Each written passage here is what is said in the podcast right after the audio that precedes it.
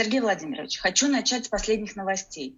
Путин сегодня разрешил российским банкам, чьи средства в иностранной валюте оказались заморожены санкциями, приостановить операции с бизнесом в этой валюте, а ЦБ выпустил рекомендацию постепенно переходить в расчетах на валюты дружественных стран. Э, можем ли мы полагать, что это последнее китайское предупреждение перед отказом России от доллара и евро? Ну, мы предположить можем все, что угодно, но, честно говоря, у меня в голове пока не складывается логика, чего хотят российские власти добиться. Э, потому что, ну, можно, конечно, пытаться запретить э, использование доллара и евро, э, можно пытаться приказать Солнцу всходить на западе, а заходить на востоке. Ну, еще можно что много придумать. Но мир устроен немножечко по-другому, и в конечном итоге все э, российские компании, они экспортеры. В принципе, нет проблем перейти на расчеты в монгольские тугрики, например. Да? Ведь для этого просто вы говорите своему контрагенту, покупателю или банку, который вас обслуживает, слушайте, не зачисляйте мне на счет доллара и евро, а зачисляйте мне на счет монгольские тугрики. Или китайские юани, или южноафриканские ранды. И в принципе, да, вот, собственно говоря, после этого возникает только один вопрос. А, ну, банк вам точно это сделает. Да, потому что нужно хорошо понимать, что банк, он обслуживает клиента. Если клиенту хочется, чтобы ему левой ногой чесали за правым ухом, то, пожалуйста, можете это дело получить. А дальше возникает вопрос, а чего с этими рандами, тугриками, кванзами зимбабвийскими будут делать российские э, экспортеры? Ну, можно попытаться их продать на российском валютном рынке. Но не факт, что вы найдете спрос на них. Можно попытаться закупить какое-то оборудование – да, но не факт, что вы найдете покупателя, согласного заплатить. Значит, вам после этого для того, чтобы купить оборудование, нужно снова будет ваши тугрики кванзы ранта перевести в доллары или в евро, и в банке с вас еще раз возьмут комиссию. То есть сначала возьмут комиссию за то, чтобы конвертировать э, доллары и евро в одну валюту, потом в обратную валюту. Вот. И в результате российские экспортеры понесут убытки. Да? Ну, собственно говоря, в принципе, так, наверное, жить можно. А другой вопрос, э, а какой плюс от этого получит э, российская экономика? Да, вот в чем состоит выигрыш, в чем состоит стратегическая цель. Я, я хочу напомнить, что вот до такого абсурда, как запрет на использование ну, в тот момент доллара, немецкого, немецкой марки, английского фунда Советский Союз не доходил. Да, то есть, да, там была централизация внешне, э, внешнеэкономических деятельности, была централизация расчета, все шло через один банк, но тем не менее до такого абсурда, как запретить использование доллара во внешней торговле, ну, до этого советские власти не доходили. Поэтому я даже не очень понимаю, как вот всерьез обсуждать указ президента, да, вот, а, чего он хочет. Вот, мне кажется, что в этом состоит э, главный вопрос, да, на который до сих пор нет ответа. Что касается Центрального банка, то, наверное, его можно понять, э, потому что в конечном итоге э, Банк э, России отвечает, ну, надзор, является, одна из функций является это надзор за банковской системой, чтобы они не брали на себя риски дополнительные, ненужные или слишком высокие. И, в принципе, в современной ситуации нужен, ну да, наверное, риск введения санкций, риск, риск замораживания корреспондентских счетов или активов в иностранных валютах, он существует. Вот, но дальше опять возникает вопрос, хорошо, там, убедили банки отказаться. Дальше нужно убедить отказаться клиентов. Да, ведь в конце концов у банков там свои валютные позиции, а своих валютных активов не очень много. Валютные активы принадлежат там, российским компаниям или российскому населению. А, и от того, что э, там, российские банки перейдут из доллара и евро в эти э, кванзы, тугрики и ранды, в общем, валютный риск у них не уменьшится. Да, у, да, у них исчезнет политический риск, но валютный риск того, что в этой стране, там, в Монголии, в Зимбабве или в Южной Африке случится какая-то макроэкономическая нестабильность, катастрофа, например, как в Турции, да, и там национальная валюта девальвируется на 10, на 20 или на 30 процентов, и от этого у банка возникают сразу же огромные убытки. Вот. И поэтому мне кажется, что вот там на действия Центрального банка в этом конкретном вопросе я даже не очень понимаю, нужно ли обращать внимание. Потому что, ну вот, э, как это, он, с одной стороны, понятно, какие риски он хочет чтобы банки брали на себя меньше политические риски, да, но вместо политических рисков он вешает на них э, финансовые риски или рын, риски рыночной нестабильности. Ну вот, знаете, как шил на мыло менять приходится.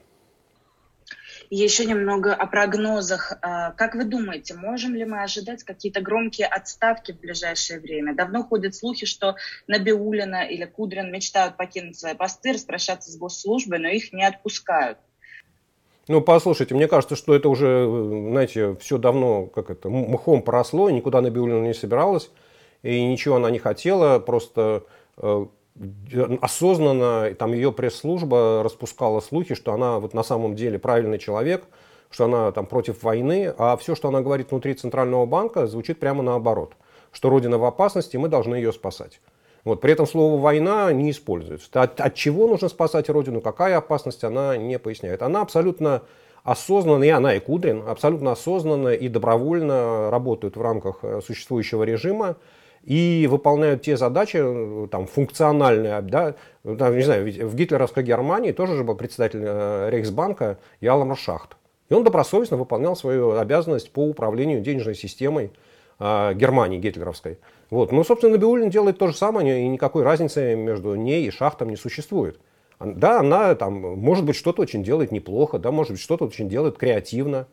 Но вот если смотреть э, стратегически, то все, что она делает, это разрушает российскую экономику на долгосрочную перспективу. То есть по принципу ломать не строить. Ломать легко, а строить тяжело и очень долго. Но у нее, так же как и у Путина, нет в этом вопросе никакого стратегического видения, ей нужно выполнить приказ, который она получила сегодня. Сергей Владимирович, можете рассказать вообще, вот за идет шестой месяц с начала войны, с начала введения всех санкций. Самое страшное с экономикой еще впереди или уже случилось? Э, понимаете, эм, нет э, пока никаких страшных санкций, да, и вот говорить, что самое страшное впереди или самое страшное позади, очень сложно. Вот э, мы можем сравнить нынешний кризис, например, с кризисом 2008 года, да, или с кризисом 2014 года, или с коронакризисом 2020 года. Да, вот было три экономических кризиса времен Владимира Путина. Можем даже в какой-то мере взять там кризис 98 года. Э, ну, наверное, да, можно. Э, и каждый из этих кризисов, э, вот, они все были такие достаточно резкие, достаточно острые и достаточно болезненные. Да? И у каждого из них можно было четко нарисовать вот, вот оно дно. Да? И в какой-то момент траектория российской экономики начала разворачиваться. Но обратите внимание, что все эти четыре кризиса, они были связаны с падением цен на нефть и с падением спроса на российскую нефть. То есть основной товар российского экспорта резко дешевел, и спрос на него резко падал. Соответственно, как только траектория спроса на нефть и цен на нефть менялась, как только мировые цены начинали, на нефть начинали расти, то, в общем, российская экономика как-то начинала оживать. А этот кризис, ну, вообще-то говоря, э, он никак не связан с ценами на нефть. Да, и, в принципе, мы видим, что до настоящего времени он никак не связан. Ну, там был короткий момент в апреле-мае, когда спрос на российскую нефть немножечко снизился, но потом он восстановился, и все в порядке. Да? То есть э, ожидать, что вот будет какая-то такая точка, да, что вот, вот есть конкретные индикаторы, как только он пройдет, у нас все изменится, я бы сейчас не стал. Поэтому мне кажется, что вот говорить самое страшное не очень правильно, можно говорить о, о там, вот, ми, там, самая нижняя точка падения, да, где оно вот то самое дно.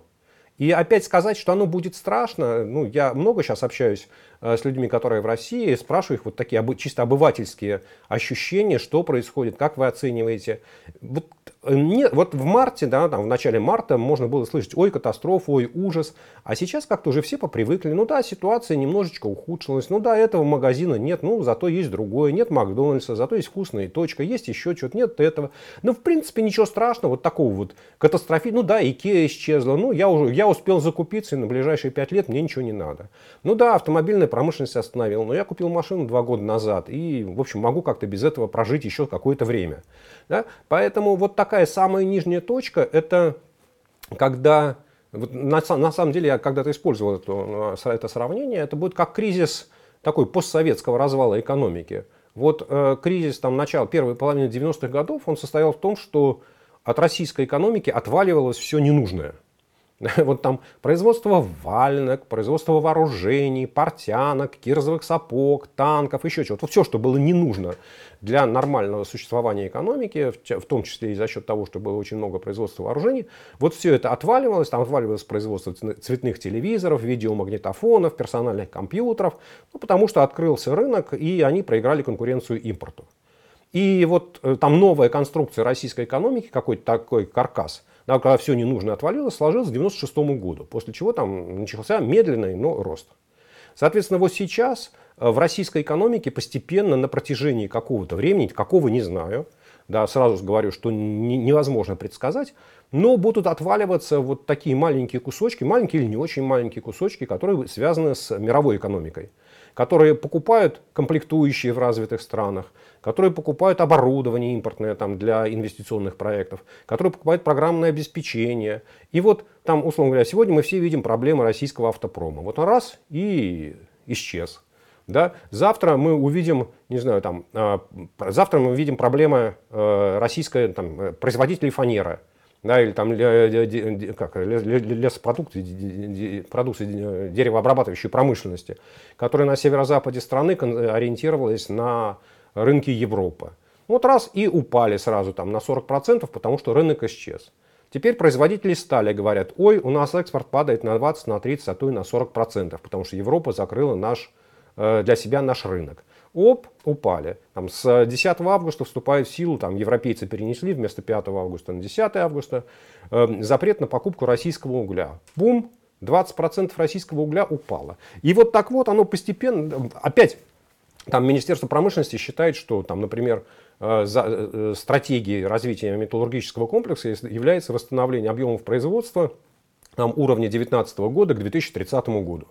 Да, то есть вот упали за полгода, а восстанавливаться будем 7,5 лет. Ну, может быть, да. То есть, вот, условно говоря, для там, черной металлургии, я думаю, что нижняя точка это будет где-то конец этого года.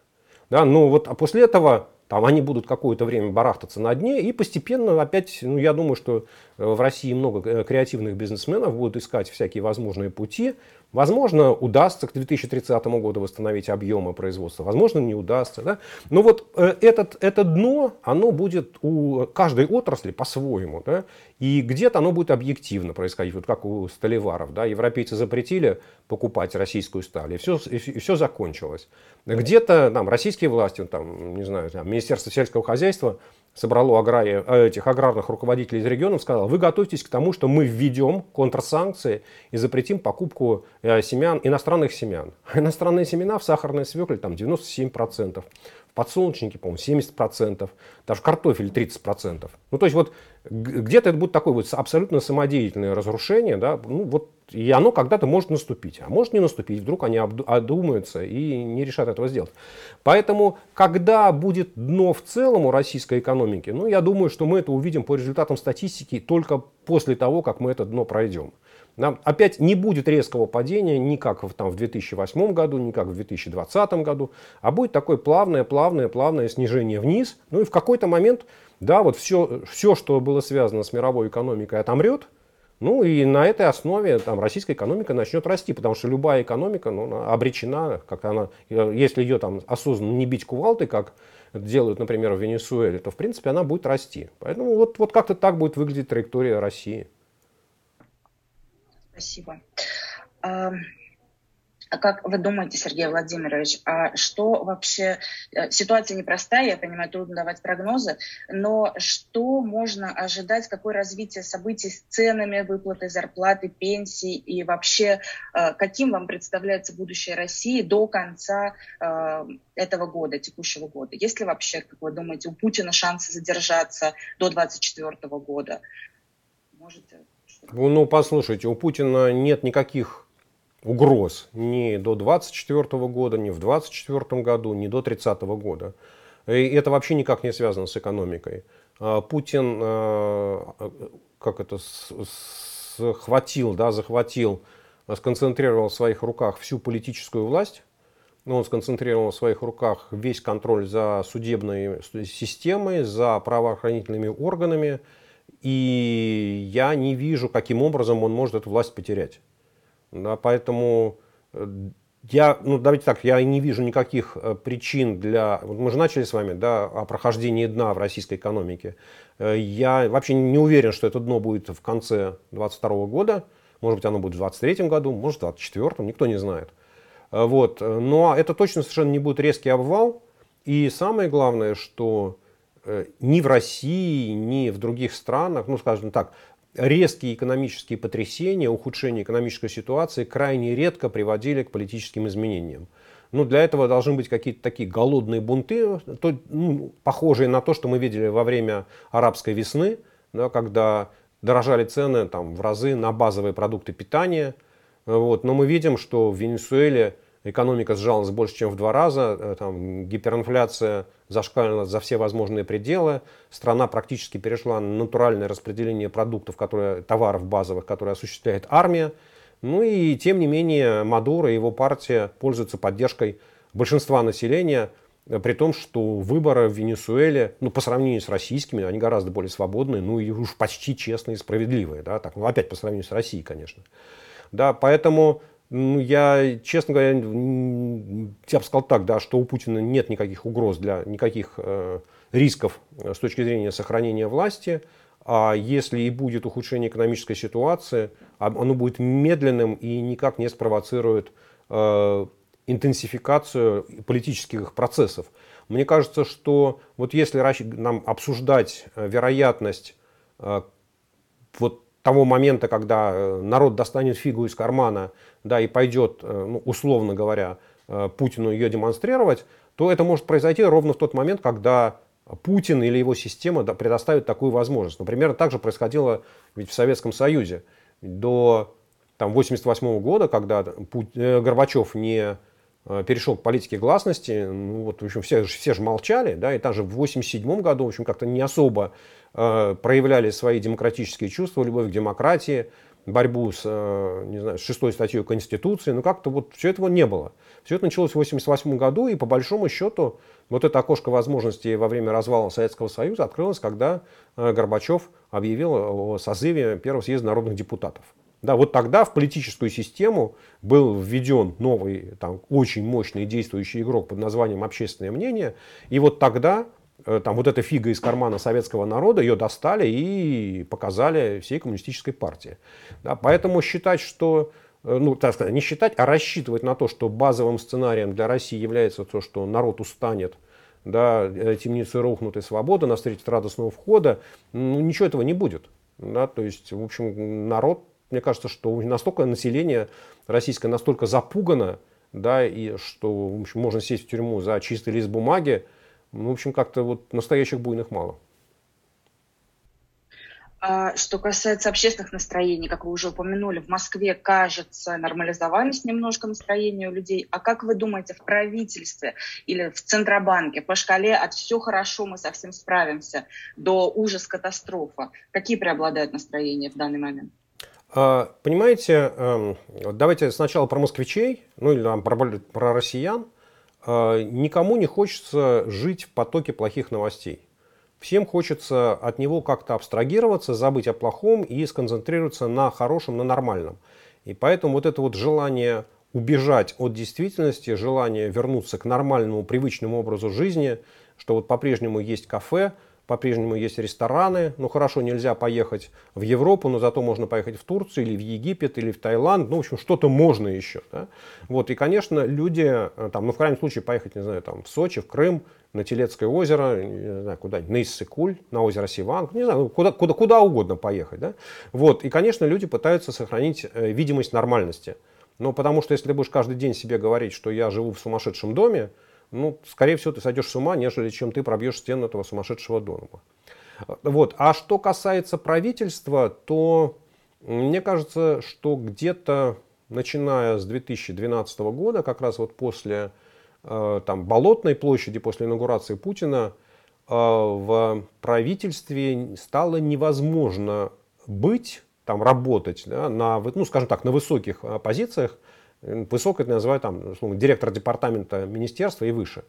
И при этом сохранять какую-то свободу политического или экономического мышления. Да, то есть э, система требует, чтобы ты соглашался с теми тезисами, которые в ней живут. И я очень часто привожу такой пример. Вот представьте себе, что мы с вами заключили пари э, и договорились, что на вопрос, сколько будет дважды два, мы должны отвечать, что это будет 5. Потому что если мы скажем 4, то тот, кто сказал 4, кладет и, соответственно, своему вот, ну, как это, партнеру отдает 100 долларов. Вот я думаю, что э, через какое-то время там, или вы, или вы, и я, мы, в общем, решим, что оно того не стоит, и мы согласимся, что дважды два это 5. И будем говорить. Можно будет там звонить в любое время друг другу, там, среди ночи, среди дня, и мы так это бодро начнем говорить 5. И в конечном итоге у нас это настолько будет автоматически работать, да, что когда нас будут спрашивать другие люди, а сколько будет 2 что 2, мы будем отвечать 5. Потом, конечно, может быть, мы будем думать, да, но вот в путинской системе думать э, нельзя. Ты должен дать правильный ответ. И если ты даешь неправильный ответ, то, соответственно, тебя оттуда выкидывают, и система тебя сжирает. А, поэтому правильным ответом в современной путинской системе и 25, ну то есть 25, я думаю, что там 24-25 февраля а, еще было какое-то выражение типа «Уя, куда же мы летим?» Да, но я думаю, что где-то в середине марта оно сменилось, ура, все под контролем, а, мы ломим, гнутся шведы. Да, и, в общем, судя по тому, как себя ведут а, и что говорят там, и правительство, и там, Белый дом, и администрация, и там, Центральный банк, ну, в общем, как-то они уверены, что у них ситуация под контролем. Ну да, конечно, то есть никто же не говорит, что нет проблем, никто не говорит, что нет сложностей, никто не говорит, что там экономика на подъеме. Да? То есть да, конечно, объективно экономика э, в состоянии спада. Но в принципе спад такой контролируемый и не то чтобы ужас, ужас, ужас. Спасибо большое, Сергей Владимирович, за то, что нашли время и за интереснейший разговор. Спасибо вам большое.